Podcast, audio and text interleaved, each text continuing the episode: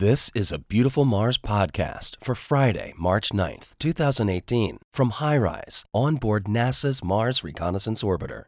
This week, what put those boulders into neat little piles? The case of the Martian boulder piles. This image was originally meant to track the movement of sand dunes near the North Pole of Mars, but what's on the ground in between the dunes is just as interesting. The ground has parallel dark and light stripes from upper left to lower right in this area. In the dark stripes, we see piles of boulders at regular intervals. What organized these boulders into neatly spaced piles? In the Arctic, back on Earth, rocks can be organized by a process called frost heave. With frost heave, repeatedly freezing and thawing of the ground can bring rocks to the surface and organize them into piles, stripes, or even circles. On Earth, one of these temperature cycles takes a year, but on Mars, it might be connected to changes in the planet's orbit around the Sun that take much longer.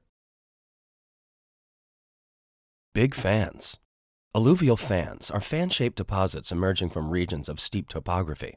Alluvial fans on Mars are thought to be ancient and record past episodes of flowing water. This image shows part of one of those fans, which has been eroded. The old stream channels now stand above the rest of the fan as ridges, mostly in the southern part of the image. This can occur because the channel materials are more resistant to erosion. Perhaps they had larger grains, or because minerals deposited from the water cemented together. Ridges near Nirgal Vallis.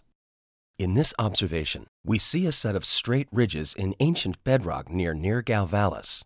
The patterns indicate fractures from tectonic stresses, but how have they been hardened to now stand in positive relief after billions of years of erosion?